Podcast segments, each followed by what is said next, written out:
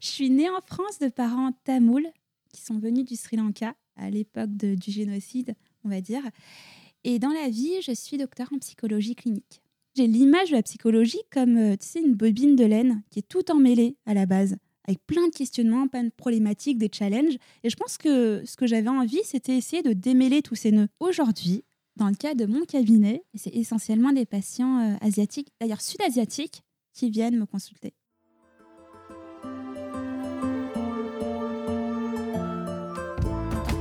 Toute ma vie tourne autour de la nourriture, donc je pense que ça c'est assez asiatique. En tant qu'asiatique, on nous a longtemps mis dans des cases. Je suis donc euh, française, j'ai été adoptée et je suis d'origine vietnamienne. Je pense que mon attitude, c'est aussi de infiltrer tous les espaces artistiques et créatifs avec nos histoires. Et je suis d'origine sino-cambodgienne. Mais moi, mon attitude, c'est de me raconter en tant qu'asiatique. Bienvenue sur Asiatitude, le podcast qui interroge des personnalités asiatiques de France. Pourquoi Asiatitude? Parce que je pense qu'être asiatique, c'est bien plus qu'une origine. C'est une identité, c'est une fierté, c'est une façon d'être, une attitude ou plutôt des attitudes. Plusieurs choses rassemblent les personnes de la communauté asiatique de France. Nos cultures, nos histoires, mais d'autres sont uniques et propres à chacune et chacun. Je suis Amanda, sino-cambodgienne Tetio, thaïlandaise, de nationalité française je vous emmène à la rencontre d'une personnalité asiatique. Et quelquefois, j'invite une ou plusieurs personnes à discuter d'un thème en particulier dans des épisodes bonus. Pour suggérer des thèmes, des invités ou proposer votre témoignage, envoyez-moi un mail. Toutes les informations sont en description de l'épisode. A tout de suite avec l'invité de la semaine. Bonjour Mélanie. Bonjour Amanda.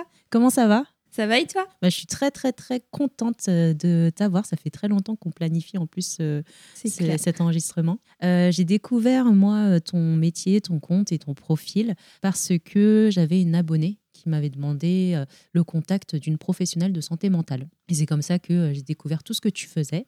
Est-ce que tu peux te présenter auprès des auditeurs et auditrices d'Asiatitude? Bien sûr. Alors juste avant de commencer, je voulais dire que je suis trop trop contente de te rencontrer. En plus, euh, aujourd'hui, ici au cabinet, ça me fait super plaisir parce que d'une certaine manière, tu l'inaugures aussi. Donc, pour me présenter, je suis Mélanie Vijayaratnam. J'ai 31 ans. Alors, tu sais, moi, je travaille beaucoup sur l'identité, donc je vais te faire euh, la version euh, mi-longue, mi-courte. Je suis née en France de parents tamouls qui sont venus du Sri Lanka à l'époque du génocide, on va dire. Et dans la vie, je suis docteur en psychologie clinique. Donc là, c'était pour la version courte. La version longue, je dirais euh, ouais, que je suis née en France, j'ai des parents tamouls et que pendant longtemps, je me suis sentie, on va dire, française parce que je suis l'aînée de ma famille. Et je pense que dans une visée d'intégration, mes parents m'ont toujours élevée comme étant euh, une petite fille française, en fait. Je porte un prénom français. C'est assez rare pour euh, les membres de la communauté, parce que souvent, on me demande Tu t'appelles Mélanie? En fait, je m'appelle Mélanie Tourka. Tu vois, j'ai un prénom mmh. français et un prénom hindouiste. Euh, et, c'est vrai que moi aussi, je me suis beaucoup questionnée sur la question d'identité. Qui je suis, moi, en fait? Quand j'étais petite, euh, bah ouais, à l'école, j'étais toujours euh, gentille, je travaillais bien, etc. Et je pense qu'il y a eu un, vrai questionnement identitaire à l'adolescence. Parce que moi, je suis enfant de banlieue, j'habite toujours en banlieue, mon cabinet est en banlieue, c'est important pour moi, parce que c'est ici mes racines. Mais en fait, en quatrième, si tu veux, il y a eu quelque chose dans mon parcours éducatif où mes parents, ils m'ont fait passer d'une école, euh, d'un collège euh, de banlieue à un collège parisien privé, tu vois. Je suis passée du public au privé, euh, de la banlieue à Paris, et là, ça a été une grosse migration, en fait. Avec du recul, sur le coup, tu vois, j'ai accepté passivement, parce que bon, bah, je sais même pas si j'avais le choix, c'était comme ça. Tu, tu remets pas en question ce que tes parents te proposent. Mais avec du recul, ça a été hyper dur. Peut-être que c'est ça qui m'a amené au niveau que j'ai aujourd'hui, parce que mon frère et moi, on a eu à peu près le même parcours, si tu veux. Il n'est pas psychologue, hein, mais je veux dire, il a fait des, études aussi, il est, content, la famille est contente, etc. Mais tu vois, avec mon mari, on a une expression qu'on sort à toutes les sauces qui nous fait un peu rigoler maintenant. On dit toujours c'est pas gratuit. Et en fait, tu vois, ça c'est super important se dire bah ok, les gens ils voient le côté réussite, etc., le côté joie. Mais en fait, dans les coulisses, euh, oh, c'était dur en particulier en fait dans ces écoles-là, parce que c'était une école parisienne, un peu une école d'excellence, bien cotée, etc., où l'objectif déjà à 13-14 ans, c'était un 100% au bac. Et du coup, toutes les semaines, on avait, euh, tu sais, des, DST, des devoirs sur table, des choses comme ça. Et psychologiquement, c'était dur en fait, parce que c'est un âge où tu te construis où tu as envie, je sais pas moi, d'aller au cinéma, d'avoir une vie en fait, tu vois, de ne pas réduire sa vie à l'éducation, au devoir.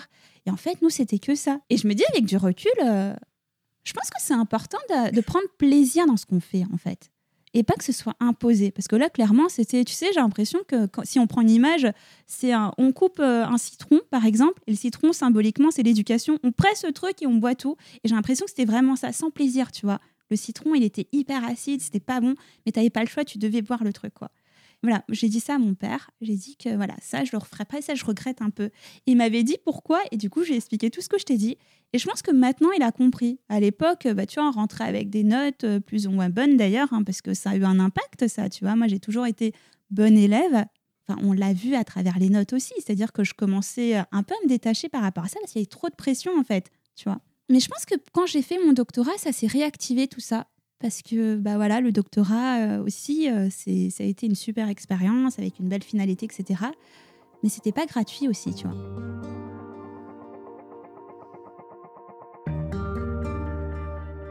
Est-ce que tu peux nous parler euh, de tout le parcours jusqu'au doctorat? Parce que c'est pas commun de devenir en fait docteur Alors, ce qui s'est passé, c'est que bah, si je reprends un peu l'historique, euh, du coup, ça a été difficile de se construire, on va dire, en école privée.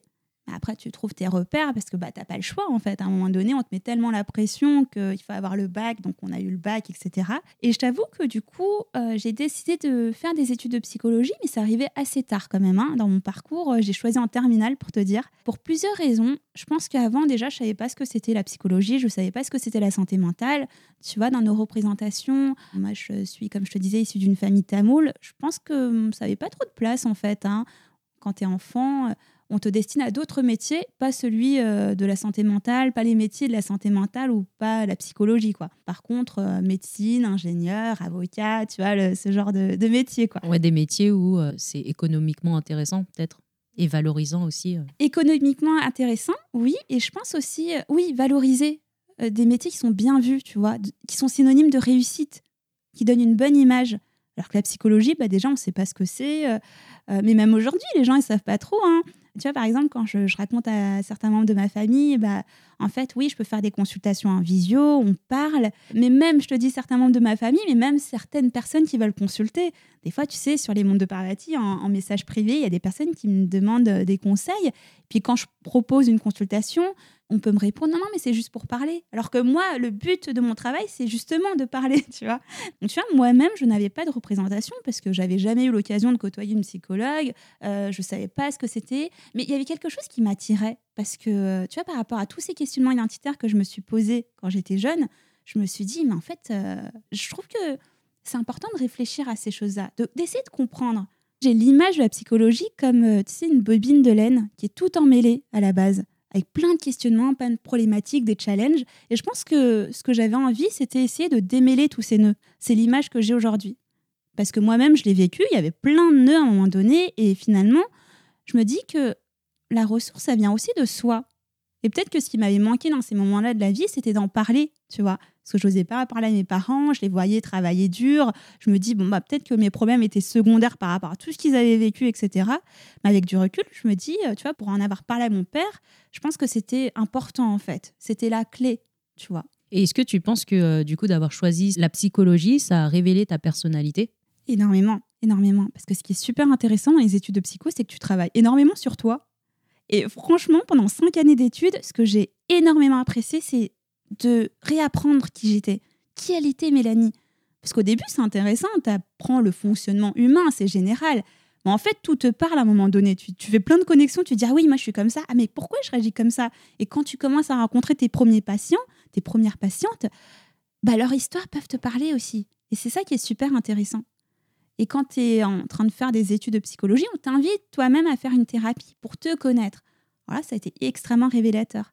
Et ça, dans ma construction identitaire, tu vois, de petite fille française, née en France avec un prénom français, eh ben, je pense qu'il y a quelque chose qui s'est débloqué au moment de ma première thérapie. Parce que je me suis rendu compte que la personne que je reflétais, c'était pas la personne que j'étais réellement, tu vois.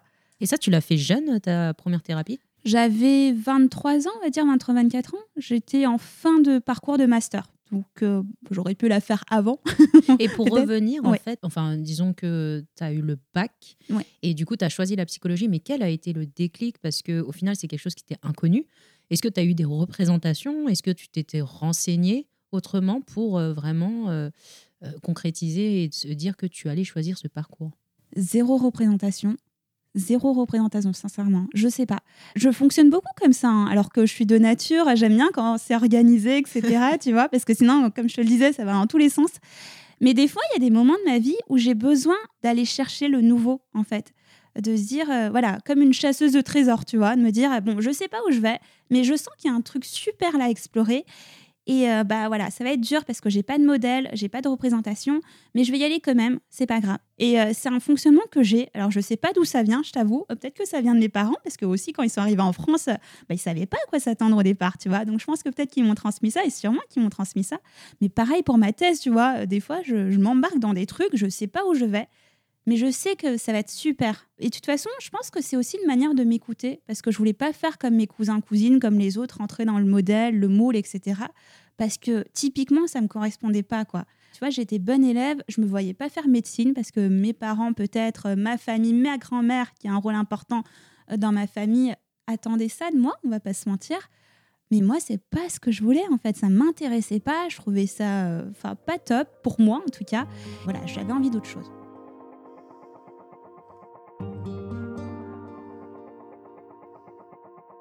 Et du coup, on va revenir sur euh, la fin de ton master, je pense. Qu'est-ce qui fait que tu te dis que je vais continuer les études euh, Parce que quand même, c'est pas la chose la plus euh, facile et le parcours le plus simple, ouais, de commencer en fait un doctorat. C'est pas venu tout de suite le doctorat. Je t'avoue que les études de psycho, c'était facile dans le sens où je pense que quand tu es aligné avec ce que tu fais, ça devient facile dans le sens où tu n'as même pas l'impression de travailler en fait. Ça devient une passion. Et sincèrement, ouais, aujourd'hui, je peux te dire que la psychologie, c'est ma passion. J'adore trop ça en fait. Et je trouve que en fait, c'est trop beau parce que les ressources, elles sont chez toi, elles sont chez toutes les patientes, les patients que je rencontre. La richesse, c'est eux en fait. Mais euh, ce que j'aime, c'est le lien comme je te disais en off, c'est le lien qui se crée quand on se rencontre en fait, qui débloque ces nœuds, qui défait ces nœuds. Les études de psycho, euh, trop bien. J'ai trop adoré. J'ai appris beaucoup sur moi, donc pour moi c'était tout bénef, tu vois. C'était que du bonus, c'était génial. Ce qui a été plus dur, c'est après, dans le monde professionnel, parce que bah en fait, t'arrives euh, d'un coup, et ça je comprendrai jamais, tu vois. C'est pour ça que je te parle. Je remets beaucoup en question l'éducation, la façon dont les choses sont transmises, parce qu'on nous prépare jamais à ce genre de truc, tu vois. T'arrives sur le terrain, et sur le terrain c'est beaucoup moins rose. Et c'est que tout ce différent que ça n'a rien de à toute voir. la théorie. Exactement. Et encore, on a eu de la pratique aussi. Mais si, juste par rapport au positionnement de dans quelle mesure tu es professionnel, dans quelle mesure on te fait confiance. Parce que tu vois, nous, on est dans des structures aussi en tant que psychologue où on est souvent seul quand même. Euh, moi, j'ai travaillé dans plein de trucs différents. J'ai été dans plein de domaines. J'ai commencé par de la gérontologie. Alors, c'est pas le truc dont j'ai rêvé à la base. Tu sais, euh, s'occuper des personnes en fin de vie, des personnes âgées, etc. Et avec du recul, je me dis, mais heureusement que j'ai commencé par là, en fait. Parce que ça m'a permis de, de mieux appréhender la vie tu vois, de me dire, ok, ça va se finir, ça va peut-être se finir dans ces conditions-là, mais du coup, ça te permet de mieux vivre. Et c'est juste trop beau, en fait. Toutes les personnes que j'ai rencontrées, alors les patients que tu rencontres, ça, c'est euh, incroyable parce que tu en rencontres plein des patients dans une carrière. En plus, tu vois, là, j'ai 31 ans, donc euh, j'ai pas non plus une carrière euh, énorme. Euh, tout ce qui reste à venir, ça va encore plus participer. Mais chaque patient, en fait, tu l'enregistres et ça fait partie de ta vie, en fait. Tu jamais rien, tu vois. Et ça, c'est incroyable. Il y a un lien unique qui se crée à chaque fois.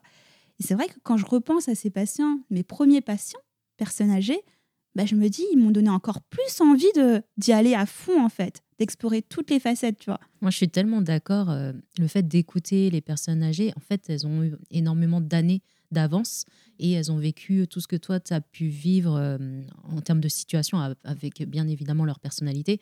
Mais c'est limite un raccourci des fois sur la vie, tu vois. Euh, Mm. Il y a des phrases toutes faites qu'on peut nous sortir. Genre, tu verras quand tu seras maman euh, des, des choses tout faites que les personnes âgées te disent. Au début, on les prend pas en considération et c'est par euh, avec du recul et en vivant la chose qu'on se rend compte qu'ils avaient raison sur pas mal d'aspects. Ben, je comprends du coup euh, le fait que tu dises que euh, bah, commencer par, on va dire, la fin de vie, c'est déjà très instructif, je pense, Mm. en tant que psy.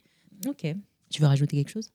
Ouais, du coup, je vais, je vais répondre enfin à ta question. Vois, de, de pourquoi Mais du coup, en fait, ça s'est pas enchaîné tout de suite le doctorat parce que bah, je pense pas que j'ai été formatée à faire un doctorat à la base, je t'avoue. Là, pour le coup, ça- c'est un choix qui vient vraiment de ma part.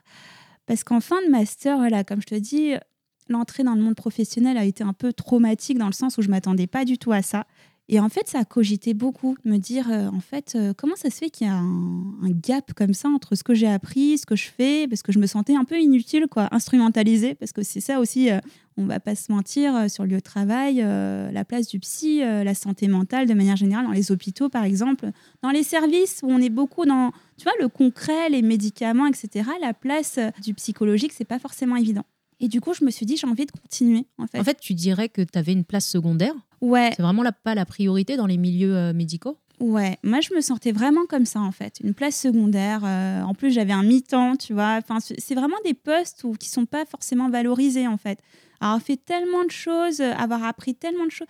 En fait, c'est aussi, euh, j'avais tellement de choses à transmettre, mais j'avais pas la possibilité parce que tout le temps on me renvoyait des choses concrètes, tu vois, faire des comptes rendus. Tu vois, ce qui m'énervait beaucoup, c'est aussi, moi je fais un métier qualitatif, tu vois, ramener tout le qualitatif dans du quantitatif, à travers des tests, des scores, des questionnaires. Et c'était pas ça en fait que je voulais transmettre parce que la psychologie c'est tellement un, un sujet qui est vaste, qui est riche en fait. Et je faisais des choses franchement que j'aimais vraiment pas. Donc je me suis dit oh, voilà, ben là il va falloir que je creuse quelque chose, que j'élabore un peu plus. Et euh, là je me suis dit bon, je vais m'inscrire, je vais continuer mes études, je vais m'inscrire en, en diplôme universitaire d'abord parce que en même temps que ma thérapie, ce que je te disais tout à l'heure, il y a quelque chose qui s'est débloqué en moi. Je me suis toujours crue française, bien intégrée, etc. Et ma thérapie, justement, c'était une thérapeute euh, française que j'avais. Et à un moment, elle m'avait dit euh, Mais en fait, vous êtes qui, vous? D'où ça vient, votre nom de famille, votre prénom, etc. Et là, en fait, je me suis dit Attends, il y a une partie de moi que j'avais oubliée jusqu'à maintenant, que je suis tamoule, en fait. tu vois, juste un truc trop, euh, trop bizarre. C'est pour ça qu'aujourd'hui, quand je me présente, euh, c'est un point super important par rapport à tout ce que j'ai créé après, parce que mon identité, elle passe aussi par mes appartenances culturelles de qui sont mes parents, quelles sont mes origines, ma religion, etc. Tu vois.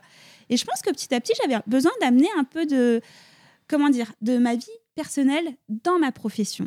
Et ça, je l'avais pas fait avant, tu vois. C'est-à-dire que la Mélanie que les gens rencontraient en tant que psychologue, c'était la Mélanie du dehors, tu vois.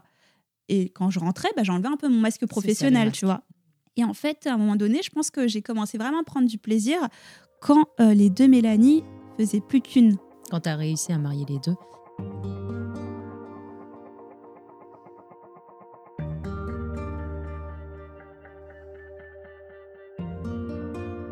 Je voulais te demander, aujourd'hui tu es psychologue, Mm. tu es docteur en psychologie également. Mhm. Donc tu es amené à rencontrer euh, des patientes et des patients. Oui. Est-ce que en tant que psychologue, tu rencontres beaucoup de personnes asiatiques?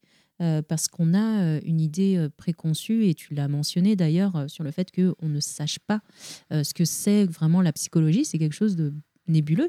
Est-ce que tu rencontres aujourd'hui des patients asiatiques qui viennent se soigner? Aujourd'hui, dans le cas de mon cabinet, peut-être euh, te surprendre, mais c'est essentiellement des patients euh, asiatiques, d'ailleurs sud-asiatiques, qui viennent me consulter. Et ça, c'est extrêmement important, tu vois.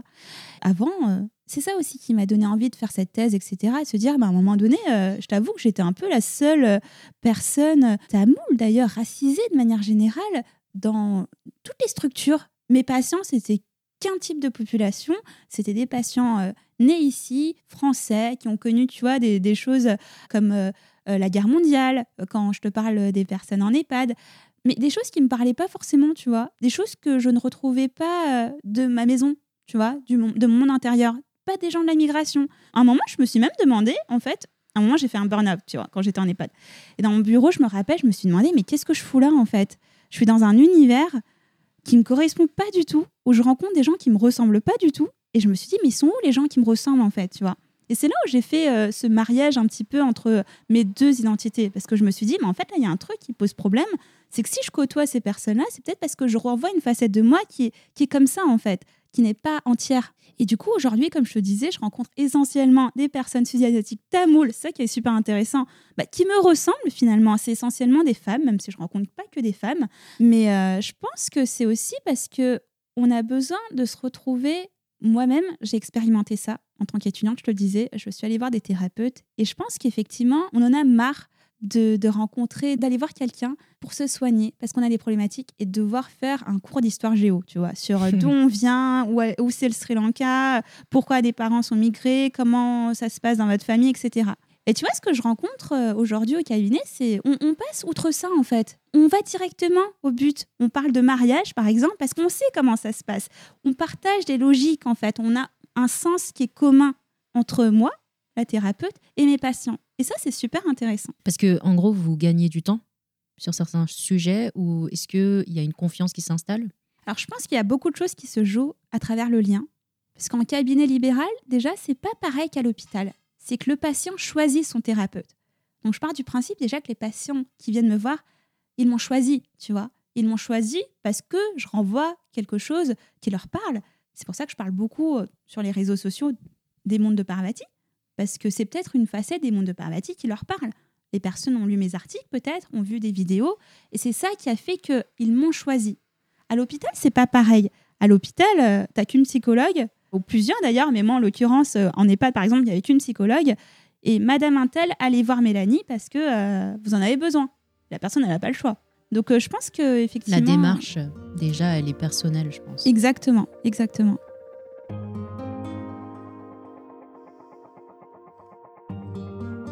Je reviens sur euh, l'idée préconçue qu'on a que les communautés asiatiques ne prennent pas soin de leur santé mentale. Est-ce que tu as un avis là-dessus?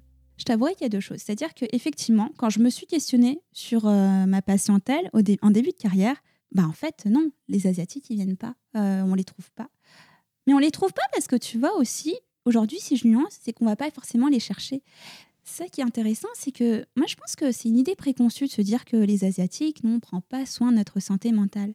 On prend soin de notre santé mentale, je trouve, mais pas selon le modèle qui est présenté en France. D'accord? C'est-à-dire que, voilà, euh, prenons un exemple, euh, je sais pas, ma maman tamoule, elle aurait besoin de voir un psychologue, bah, je la verrai pas allongée sur un divan face à un psychologue qui est en face. Il y a d'autres modalités de faire ce travail thérapeutique. Et je pense que c'est ça où c'est un peu biaisé. Aujourd'hui, je dirais ça, c'est-à-dire que la thérapie, elle peut prendre plusieurs formes. Elle peut avoir plusieurs facettes. Quand je rencontre un patient tamoul, je ne le rencontre pas de la même manière que je rencontre un patient qui est né ici, qui a des origines françaises ou qui a d'autres origines. Tu vois Comment ça se traduit concrètement pour les deux exemples, par exemple? Alors ça c'est intéressant parce que justement c'est pas concret. C'est-à-dire que tout va se jouer sur le lien. La manière dont tu vas te présenter à moi, c'est ce qu'on appelle en fait dans notre jargon le transfert et le contre-transfert. C'est quelque chose que tu projettes en moi, que moi je vais projeter sur toi parce qu'il va y avoir un travail de relation qui va être en lien. Moi, j'ai pas d'idée préconçue. D'ailleurs, c'est vrai que les, tu vois, je suis beaucoup sur les réseaux sociaux et quand il y a des personnes que je côtoie sur les réseaux sociaux qui commencent à prendre rendez-vous, bah là, je me dis, ok, là, il faut que je fasse attention parce que moi, quand je veux te rencontrer, je veux pas rencontrer la personne qui tient le réseau social en fait, qui poste des choses. Je veux rencontrer, j'ai besoin d'être neutre en fait. Parce que tu vas te raconter différemment à moi. Et la manière dont tu vas te raconter, ça va venir du fait que bah, tu te sens à l'aise ou pas à l'aise. Tu vas aborder des choses. Il y a des personnes en premier entretien qui vont me dire plein de choses, qui vont déballer tout leur sac. Des personnes qui vont être euh, plus euh, inhibées. Ça va jouer sur le lien. Et moi, en fait, je vais travailler à partir de toi, ce que tu m'apportes comme matériel. Donc, c'est pas concret, en fait. Tu sais, c'est ça qui est intéressant. Et je pense que c'est ça qui, qui fait un peu le lien dans ma vie professionnelle, on va dire. C'est l'inconnu, finalement. Quand j'ai choisi la psychologie, je ne savais pas ce que c'était. Quand je rencontre un patient, bah, tu vois, la plupart du temps, première rencontre, je connais qu'un nom, un prénom. Je ne sais pas d'où il vient. Et en fait, j'ai pas besoin de savoir si la personne m'apporte pas l'information. Je vais pas creuser. Je suis pas dans un truc, mais attends, tes parents, ils ont migré quand, etc. Euh, si la personne m'apporte pas ça, c'est que ça n'a pas d'importance sur ce qu'elle va me proposer aujourd'hui comme piste de réflexion. C'est vraiment intéressant ce que tu dis, ça renforce le fait qu'on est singulier et que du coup, tu crées ton propre lien avec la, la Mm. personne que tu as en face de toi. C'est exactement ça, la singularité des individus. On est tous différents. Et c'est ça la psychologie en fait. On est tous différents. C'est que même moi, je suis différente. Tu vois, c'est pour ça que quand tu me dis identité, tu vois, même moi là, je suis en train de réfléchir, est-ce que je me suis présentée comme je le voulais Parce que l'identité, elle est dynamique, elle est changeante. Même moi, je suis différente à chaque fois que je reçois un patient. Mon cadre professionnel, il est pareil, tu vois. C'est-à-dire que j'ai fait des études, j'ai ce background théorique, etc. Mais la manière dont je me positionne, elle va être différente en fait, à chaque fois.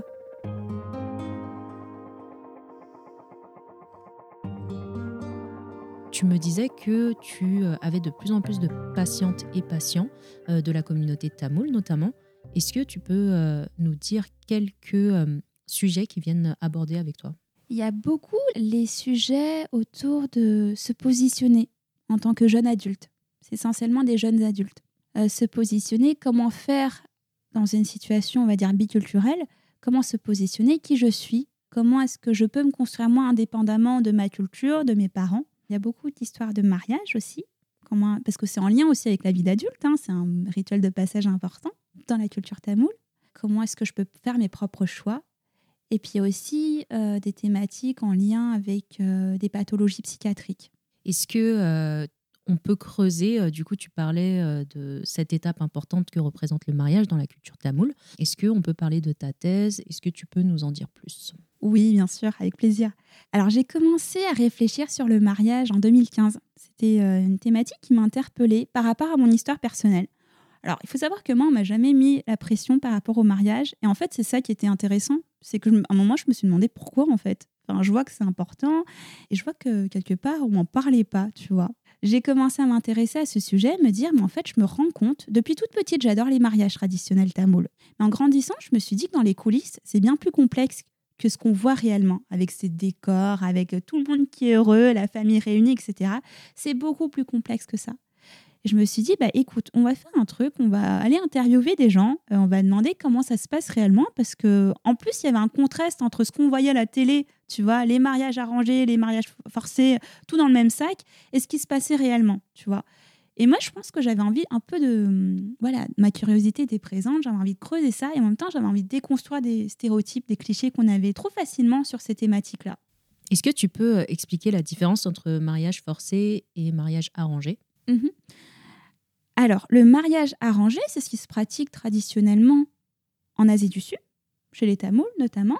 Et c'est un mariage, si tu veux, où euh, les deux futurs époux sont mis en lien par un tiers.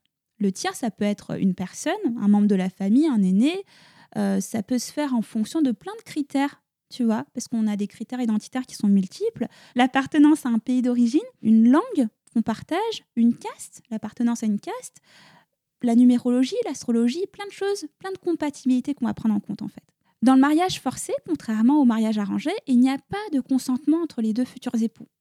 Et la thèse euh, que tu as écrite, euh, Un Sahari rouge en héritage, euh, elle est très originale. Enfin, moi, j'avais jamais en fait entendu une thèse pareille. J'avais jamais en fait entendu cette thématique nulle part. Et euh, c'est pour ça que ça m'a interpellée aussi et je voulais t'interroger. euh, comment cette thèse est apparue euh, au sein des institutions au niveau académique?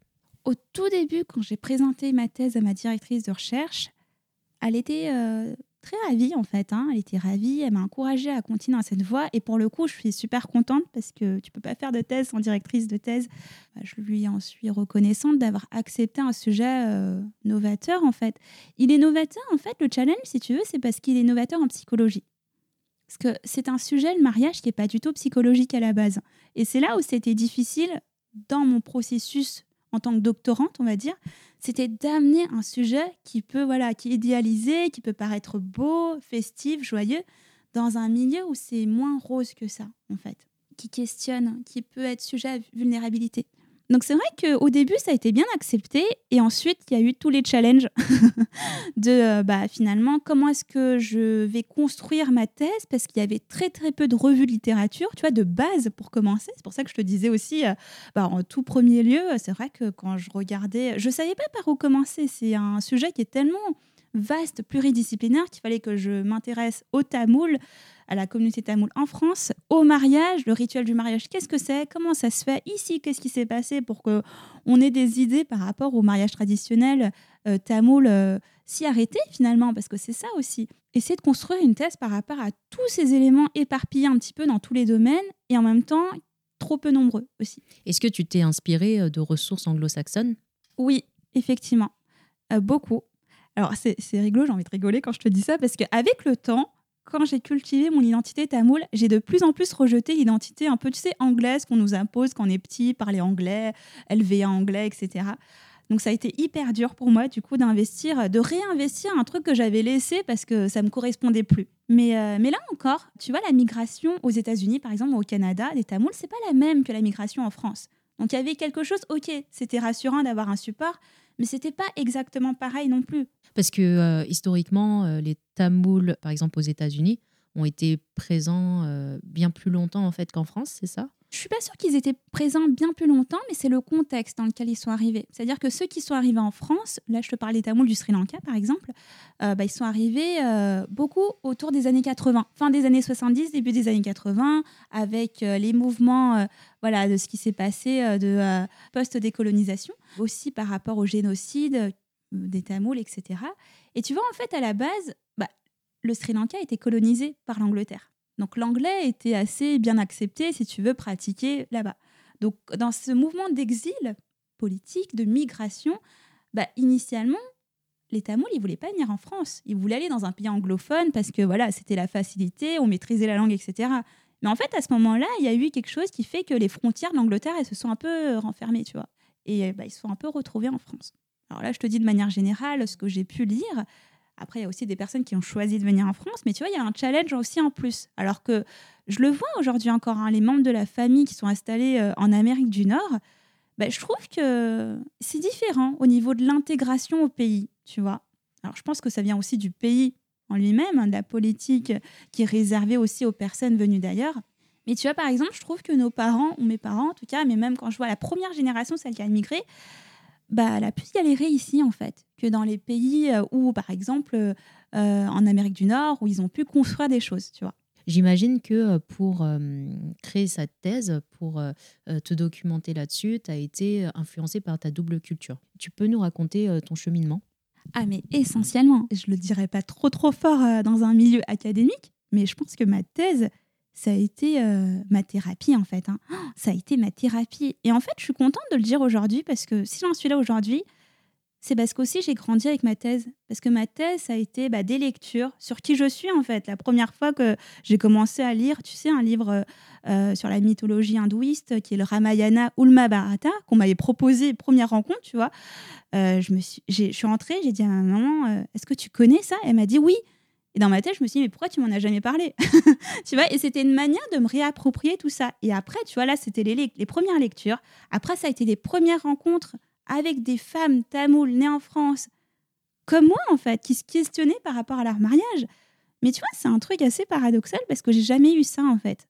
Quand on m'a coupé, en fait, de mon milieu euh, de banlieue, quand je suis allée à Paris, quand j'ai fait une école voilà, euh, d'excellence, machin, bah, en fait, euh, j'étais la seule tamoule de tout le collège, de tout le lycée, tu vois.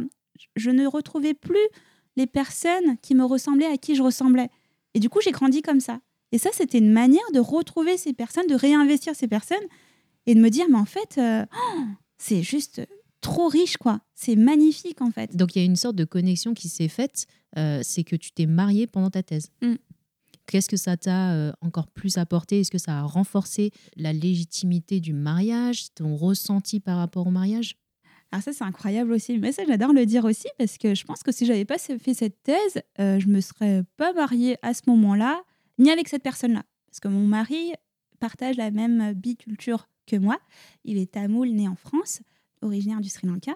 Je pense que ça m'a permis de mettre du sens sur ce que c'est le mariage et pourquoi c'était important pour moi peut-être de me marier avec telle personne et dans telles circonstances, tu vois. Je pense que c'est ça. Parce que comme je t'ai dit, moi, on m'a pas proposé, euh, je sais pas, des prétendants comme ça peut se faire traditionnellement.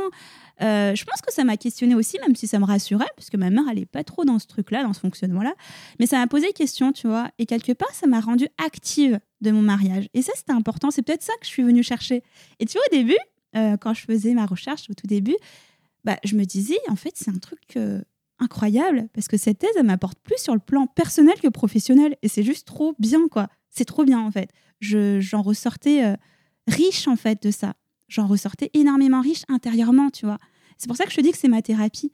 Parce que euh, ça m'a appris plein de choses qui étaient subtiles, des choses sur lesquelles on se questionne même pas. Parce que bah, traditionnellement, on se questionne pas sur ça. Et d'ailleurs, un, un rouge en héritage, c'est ça, c'est qu'on s'intéresse, tu sais, aux aspects décoratifs, aux aspects, euh, voilà, dans, qu'est-ce que, dans le paraître. des aspects matériels plutôt que psychologiques. Alors qu'en vrai, il y a un grand impact psychologique dans le mariage, tu vois. C'est pas juste. Moi, je l'ai vécu. Je vais te dire très honnêtement, j'ai fait un post-wedding blues après mon mariage. Je savais même pas que ça existait jusqu'à que ça m'arrive. Parce que pendant allez, un an, on a préparé notre mariage. Moi, j'adore préparer, j'adore le mariage. Je faisais ma tête d'un côté, j'interviewais des gens. En même temps, je préparais mon propre mariage, donc j'étais à fond. Et en fait, on s'est mariés. Et le jour d'après, bah, le jour d'après, qu'est-ce qui se passe? T'as fait une super fête. Tu sais, c'est comme le jour de ta soutenance. Mais tu penses jamais à après, tu vois. Comme si après, t'étais morte, en fait. Après, c'est le calendrier, là, il n'existe plus après, tu vois. Et en fait, après, je me suis sentie trop pas bien. Parce que les gens sont partis, les invités sont partis, tout le monde a quitté euh, euh, le lieu de réception, etc. Et en fait, il y avait mon mari et moi, tu vois. Et en fait, je me suis sentie profondément seule, me dire, mais attends, on a fait un truc de fou. Là, on est toujours mariés, tu vois. Mais un sentiment de vide. Et en fait, avec du recul, je me dis, bah ouais, parce que cette période-là, je ne l'ai pas préparée, tu vois. Tout s'est arrêté, tout le monde, j'ai senti ça comme un abandon. Tout le monde est parti, en fait. Et nous deux, on était là. Et je crois qu'on avait un peu euh, ce sentiment d'insécurité de se dire, mais attends, euh, là, on est tout seul, euh, je me sens pas légitime, on est mariés, on est grand, en fait. On a grandi, on a passé un rituel de passage. Et qu'est-ce qui se passe, tu vois? Et en fait, c'est là où je me suis interrogée sur tout ça, de se dire, mais en fait, il faut, faut se préparer. Il faut préparer, je pense, en tant que parent peut-être, préparer les enfants à ce rituel. C'est pas juste une norme, tout le monde se marie et puis ça y est, on n'en parle plus, vous faites des enfants, je sais pas quoi. On n'est pas des robots, tu vois. Il faut se préparer aussi, considérer mieux cette étape de la vie. Parce qu'on est tous dans des préparatifs, comme je te disais, matériels. Mais après, il se passe quoi? Parce que le jour d'après, tu es toujours marié, l'année d'après, tu es toujours marié. Et comment tu te positionnes par rapport à ça? Parce que vraisemblablement, il y a un truc énorme qui s'est passé dans ta vie, ça a chamboulé, tu vas vivre avec une personne. Moi, au début, euh, bah tu vois, je t'ai dit que j'habitais avec mon mari, ce qui est normal. Mais au début, ça m'a questionné de se dire, mais est-ce que je vais habiter avec mon mari, en fait? Et comment on va faire, quoi? L'après. Euh. En fait, quand tu es dans le feu de l'action, je pense que tu réfléchis pas. à- Tu veux juste délivrer, on va dire, le meilleur euh, moment euh, pour ta famille, pour toi aussi, parce ça. que c'est un très beau jour. C'est ça. Euh, mais après, ouais, l'après, comment on fait en fait dans la vie conjugale Est-ce que c'est- on est préparé? Exactement. Mais tu vois, quand tu dis comment on fait, faire, c'est concret. Mais comment on se positionne? Comment ça. on pense aussi, tu vois? Parce que c'est ça s'y aussi. retrouve Ouais, c'est ça. C'est c'est extrêmement complexe. Et là, pour le coup, euh, Il n'y a bah, pas de manuel. Il n'y a pas de manuel et personne n'en parle aussi. Parce que c'est ça, moi, je sais pas ton expérience par rapport au mariage, mais moi, c'est ça. Moi, on m'a invité à des mariages, le jour J, ouais, machin. Et après, tu, tu vois même plus les personnes, tu C'est vois. ça. Tu vois, on sait pas, on sait pas ce qui, on sait jamais ce qui se passe dans les coulisses. Et même pour mes parents, je savais pas, tu vois. C'est là parce que j'en parle que ma mère, elle peut me dire des choses par rapport à son mariage, comment elle s'est positionnée. Mais tu vois, des fois, je me dis au niveau chronologique, ça aurait été bien de savoir ça avant, tu vois.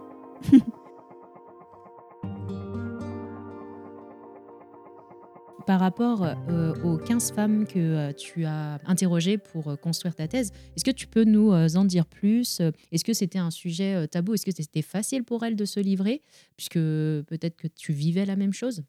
Alors, il faut savoir que moi, quand je rencontre les participantes à ma recherche, elles savent pas qui je suis. Pour le coup, tu vois, les mondes de Parvati, tout ça, ça n'existait pas encore.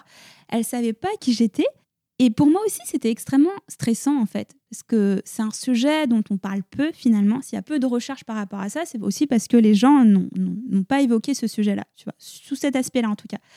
Donc, euh, tu vois, je le disais euh, dans un autre podcast, euh, 15 euh, ça peut paraître peu, mais c'était déjà énorme pour moi parce que j'ai mis en fait deux ans à peu près à recruter 15 participantes. Alors qu'il y a des personnes qui peuvent faire des thèses avec 300 personnes, tu vois. Alors que moi, 15, j'étais lessivée déjà. c'était extrêmement dur parce que bah, j'arrivais, je leur proposais euh, des questions sur un truc extrêmement intime en fait, où il y avait potentiellement quelques problématiques. Se dire mon père, il accepte pas mon compagnon, ou euh, non, mais là, j'ai dû fuir ma maison pour me marier. Et ça, c'est des choses que les gens ne doivent pas forcément mettre en avant. Et ce que je comprends, c'est intime, c'est transgressif peut-être, entre guillemets. C'est des choses qui sont pas valorisées et qu'on tait aussi, tu vois. On les tait parce que la personne qui est partie de la maison, ben, on n'en parle plus comme si elle n'existait plus de la famille, tu vois. Et du coup, ça a été extrêmement dur. Donc, il a... Et je pense que c'est là où ma posture de femme tamoule, psychologue, née en France, concernée par le mariage, ça m'a beaucoup aidé à rencontrer ces personnes. Ça, c'est une question qui m'a été posée d'ailleurs euh, le jour de ma soutenance, je crois. Se dire, mais si tu avais fait cette, euh, cette recherche auprès d'une autre population, pas des Tamouls, ou si tu n'avais pas appartenu à la communauté tamoule, est-ce que ça aurait été différent? Bah, J'aurais envie de dire, bah, bien sûr que ça aurait été différent. Si j'avais interviewé une autre communauté, bah, déjà, je ne partagerais pas les mêmes logiques, les mêmes sens concernant le mariage. Donc peut-être que mes questions, déjà, elles seraient différentes. Peut-être que je me serais intéressée à d'autres aspects.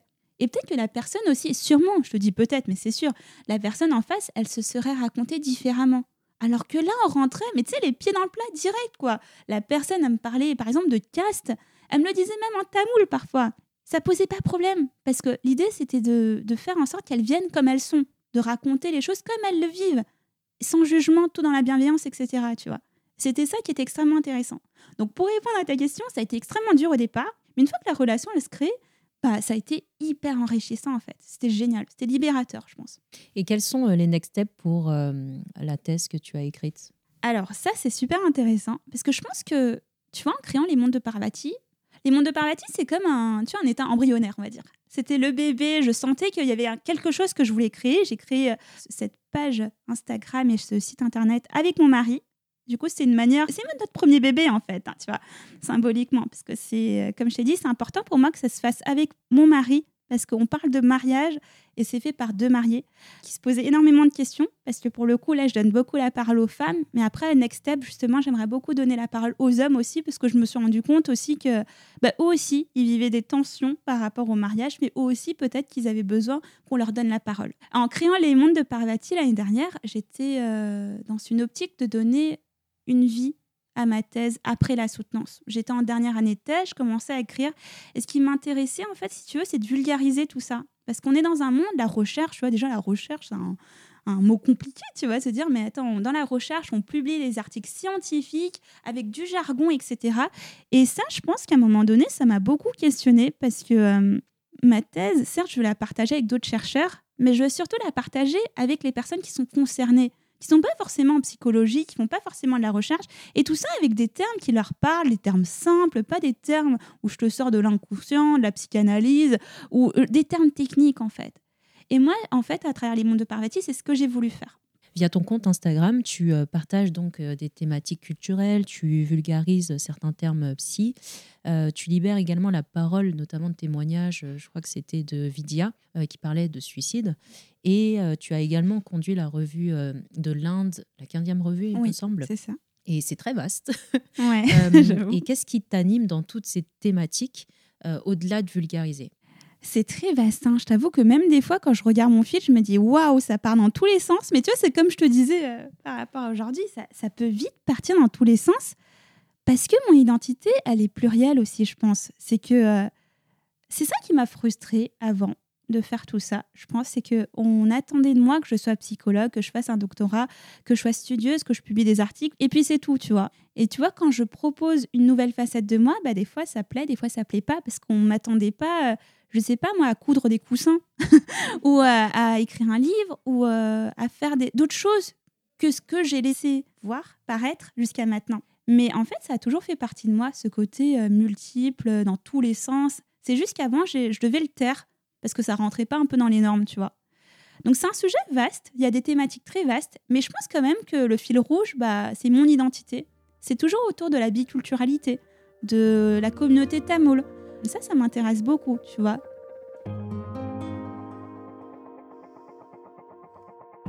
J'ai trouvé un de tes posts super intéressant et je te cite, c'est prendre en compte la culture des patients dans le soin, c'est les considérer dans leur entièreté. Hmm. J'ai l'impression que la culture est tellement un non-sujet euh, quand on parle de, soins de santé. Peux-tu développer euh, cette réflexion? Un non-sujet, ça dépend. C'est biface en fait, je trouve. On peut le voir des deux côtés. C'est un non-sujet parce que voilà, effectivement, quand on rencontre, moi je l'ai vu hein, dans ma pratique en tant que stagiaire, par exemple, bah, la culture c'est pas quelque chose d'abordé en fait. Là, ça se développe de plus en plus. Tu vois, moi j'ai une formation transculturelle. Du coup, je forme les professionnels à la culture, à la prise en compte de la culture en psychologie, en santé mentale, parce que c'est important. C'est qu'à un moment donné, quand tu as un patient qui vient d'un autre pays, d'une autre culture que la tienne, bah, comme je te disais tout à l'heure, tu dois considérer ça. Tu peux pas lui imposer. Alors, tu vois, en médecine, en médecine somatique, par exemple, ok, tu prescris euh, peut-être les mêmes médicaments à tout le monde, etc. En psychologie, en santé mentale, ça marche pas, ça. C'est-à-dire qu'il y a d'autres logiques à prendre en compte. Et c'est pour ça, je voulais rebondir par rapport à ce que tu disais tout à l'heure. Quand on rencontre un patient tamoul, on ne le rencontre pas de la même manière qu'on rencontre un patient euh, qui vient d'une autre culture. C'est-à-dire que déjà, en fait, la prise en compte de la santé mentale existe dans toutes les cultures. C'est pas juste en France, on a la psychologie, la psychanalyse, et euh, on va faire ça et on va l'étendre à tout le monde. Non, ça marche pas en fait. C'est important de considérer en fait l'appartenance, les appartenances des individus. Parce qu'il ne faut pas se dire que voilà, on a une conception de la psychologie qui est celle-ci en France, mais elle va pas marcher. En fait, c'est pas une technique qui a marché, on va dire, qui va parler au monde entier parce que ça parle en France, tu vois. Et tu vois, c'est là où, pour rebondir à ta question précédente sur, euh, bah, on a une idée préconçue de nous, on, peut-être qu'on met de côté la santé mentale en Asie, etc. Moi, je dirais que pas forcément. Elle existe, la santé mentale, mais sous d'autres formes. Tu vois, moi, je parle beaucoup de thérapie religieuse ou même par rapport à l'alimentation, tu vois. Parfois, par exemple, quand on parle d'Ayurveda en Inde, en Asie du Sud, bah voilà, moi j'ai l'impression que j'ai toujours baigné dedans sans mettre ce grand mot Ayurveda, tu vois. Mais on a toujours baigné dans des épices, dans la manière de faire un peu un équilibre entre les aliments. Et ça, c'est une manière aussi de se préserver, de prendre soin, alors pas forcément que de sa santé mentale, mais aussi du lien entre le corps, l'esprit, l'âme, tu vois. Et la thérapie religieuse, c'est pareil. Alors je disais aussi dans un autre podcast, moi j'aimerais bien être une petite souris, tu sais, dans les temples hindous, parce que je me dis, la religion, c'est quelque chose d'extrêmement important dans nos communautés. Et c'est hyper investi en fait. Il y a beaucoup euh, de célébrations, mais pas que. Tu vois, quand tu vas un vendredi, par exemple, toutes les semaines, n'importe quel jour de l'année, d'ailleurs pas que le vendredi, mais il y a toujours des, personnes au temple qui font des prières, euh, etc., des offrandes, etc. Et moi, quand je dis que j'ai envie d'être une petite souris, je me dis, bah, j'aimerais bien voir en fait ce qu'ils disent à leurs dieux, à nos dieux. Parce que je pense que c'est aussi de l'ordre de bah, protéger nous, j'aimerais qu'il y ait moins de problèmes, etc. C'est une manière de prendre soin de sa santé mentale. Alors, ils prennent déjà soin de leur santé mentale. C'est juste que peut-être qu'ils ressentent pas le besoin d'aller voir une psychologue, parce que ça, ça se fait ici. tu vois parce que le schéma, il est. Oui, c'est vrai que quand on parle de psychologie, on se dit que tu es sur le divan et on te pose plein de questions et à côté de ça, ça coûte ultra cher. Mm. Et déjà, en fait, euh, toute cette forme, toute cette, euh, oui, tous ces codes-là, il faut les avoir et il faut aussi hein, arriver, parvenir à euh, te libérer face à quelqu'un et surtout que la gestuelle, elle est importante. Mm. Enfin, peut-être qu'effectivement, ça parle pas à tout le monde. Ouais, ça parle pas à tout le monde, mais tu vois, je pense que c'est pour ça que c'est important de considérer que ça, existe peut-être déjà chez les autres, mais sous une autre forme. Moi, j'ai beaucoup de personnes qui me sollicitent. Alors, la demande est assez euh, particulière, qui me sollicitent en me disant euh, Je voudrais prendre rendez-vous, c'est ma mère qui en a besoin. Tu vois? Et en fait, quand j'ai ce genre de questions, de demandes, bah, je réponds toujours Est-ce que la demande, elle vient de vous ou de votre maman? Parce que la plupart du, du temps, ça vient pas de la maman, en fait c'est euh, en fait un peu euh, l'enfant qui prescrit, tu vois, une ordonnance, comme une ordonnance médicale qui prescrit une séance de psychologie à sa maman. Mais tu vois, par rapport à tout ce que je t'ai dit avant, quand on part comme ça, bah, le lien est déjà faussé, il peut ne pas marcher. Et peut-être qu'il ne marchera certainement pas. Parce que la personne, elle se retrouve ici, la maman se retrouve ici, face à moi. Elle sait peut-être même pas pourquoi elle est là. Euh, peut-être parce que son enfant l'a senti mal, etc. Mais qu'est-ce qu'elle va me raconter? Parce que c'est elle que je vais recevoir. Tu vois, du coup, il y a quelque chose de faussé là. Et c'est super intéressant aussi, ça me fait penser aux parents qui veulent consulter pour leurs enfants, en fait. Du coup, là, c'est le schéma inverse. Mais euh, du coup, on se rend compte finalement que c'est les parents qui souhaitent euh, s'exprimer plus que les mm. enfants. Et au final, le psychologue travaille plus avec les parents. C'est exactement ça. Alors, tu vois, moi, du coup, je vois plutôt le schéma inverse. Mais quand j'ai des demandes comme ça, en fait, moi, ce qui m'interpelle, c'est euh, c'est peut-être l'enfant, en fait, qui a besoin de consulter une ou deux fois, ça s'est avéré, ça s'est avéré pardon, exact, c'est qu'on s'est rendu compte que la souffrance, elle était présente chez l'enfant plutôt que chez le parent.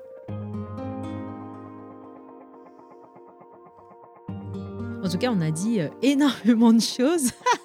on a brassé plein de sujets et c'est tellement intéressant parce que c'est rare surtout. Mm. Euh, donc félicitations pour ta thèse et, et, tout ce que tu entreprends de manière libérale et à mi-temps ou autre. Merci beaucoup. J'aimerais savoir quelles sont tes actualités, où est-ce qu'on peut te retrouver? Alors, on peut me retrouver sur euh, le site internet lesmondedeparvati.fr, dont la page Instagram est la principale vitrine. Et par rapport aux actualités, il y en a plein. En fait, il y en a plein. Là, le cabinet euh, vient d'ouvrir ses portes en présentiel. Donc, je suis super honorée que tu sois là aujourd'hui. Ça me fait trop, trop plaisir. Par rapport à l'autre actualité majeure, on va dire, c'est aussi la sortie prochaine de Un sari rouge en héritage, le livre qui est l'adaptation du coup euh, livre de ma thèse.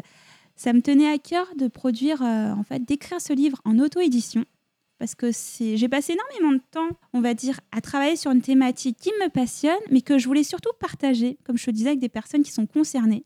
Du coup, euh, depuis ma soutenance, ma pensée a beaucoup évolué. Parce que je ne pouvais pas présenter en fait un projet comme ma soutenance, parce que comme je t'ai dit, il y avait trop de jargon, de termes techniques, etc. Et en fait, là, c'est un livre qui me correspond avec euh, ma présentation, ma mise en page, les témoignages de beaucoup d'abonnés euh, qui sont présents sur les mondes de Parvati d'ailleurs, pour montrer qu'en fait, euh, le mariage et tamoul, c'est pas juste un mariage entre mariage arrangé ou mariage d'amour. C'est bien plus complexe que ça. En tout cas, c'est cohérent parce que du coup, la personne qui illustre, c'est ton mari. C'est ça. Alors, c'est vrai que les mondes de Parvati, comme je te disais, c'est notre bébé. C'est un projet porté par un couple franco-tamoul.